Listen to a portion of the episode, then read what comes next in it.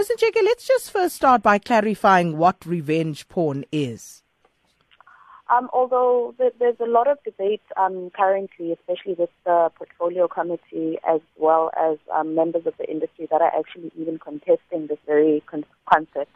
But basically, um, we've seen it happening. Um, and we must just remember that the mandate of the Film and Publication Board includes that um, the, making the exposure of children to pornography punishable. So that just lays the context of the whole debate around revenge porn.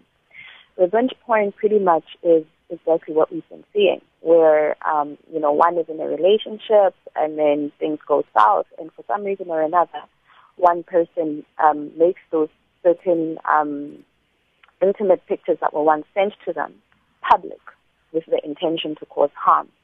So that is pretty much um, revenge porn, but we just have to remember the context that it is currently prohibited for children to be exposed to pornography. So what we then did was we further articulated that aspect of our mandate because of what we've also been seeing um, happening on particularly social media platforms. So tell us more about these hearings.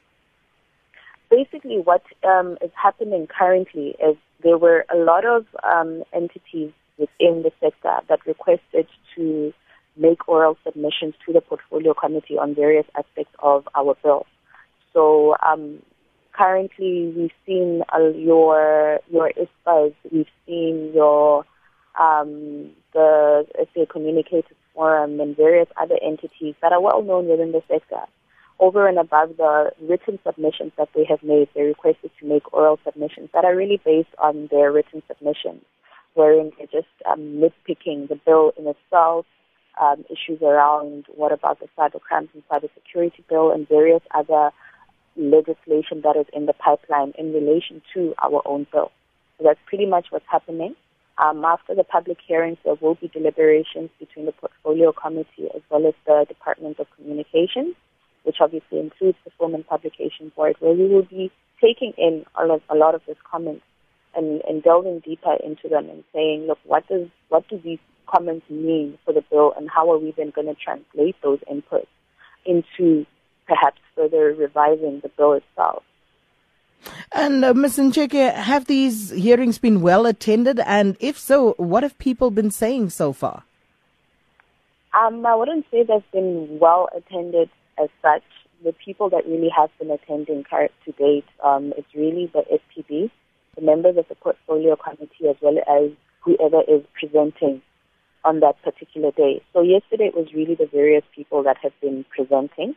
Today again it's going to be various people that are various entities that are presenting. There have been various other members of the public that have stepped in and out out of the gallery just to observe the proceedings really. But again it's, it's really a lot of the, the issues around compatibility of our bill with other bills but we must just bear in mind that irrespective of irrespective of what may be happening in the sidelines, irrespective of other things that may be developed, the Film and Publication Board has a very specific mandate, and we need to ensure that we carry out that mandate. Our mandate is not even confined to a particular platform. It doesn't say we're regulating content that's to distributed. So there's a contention around whether we can have jurisdiction online, same issues we saw with the online regulation. Mm-hmm. Do, you, do you even have the jurisdiction, for example? Then it's issues around is, is it child pornography or should we perhaps call it something else?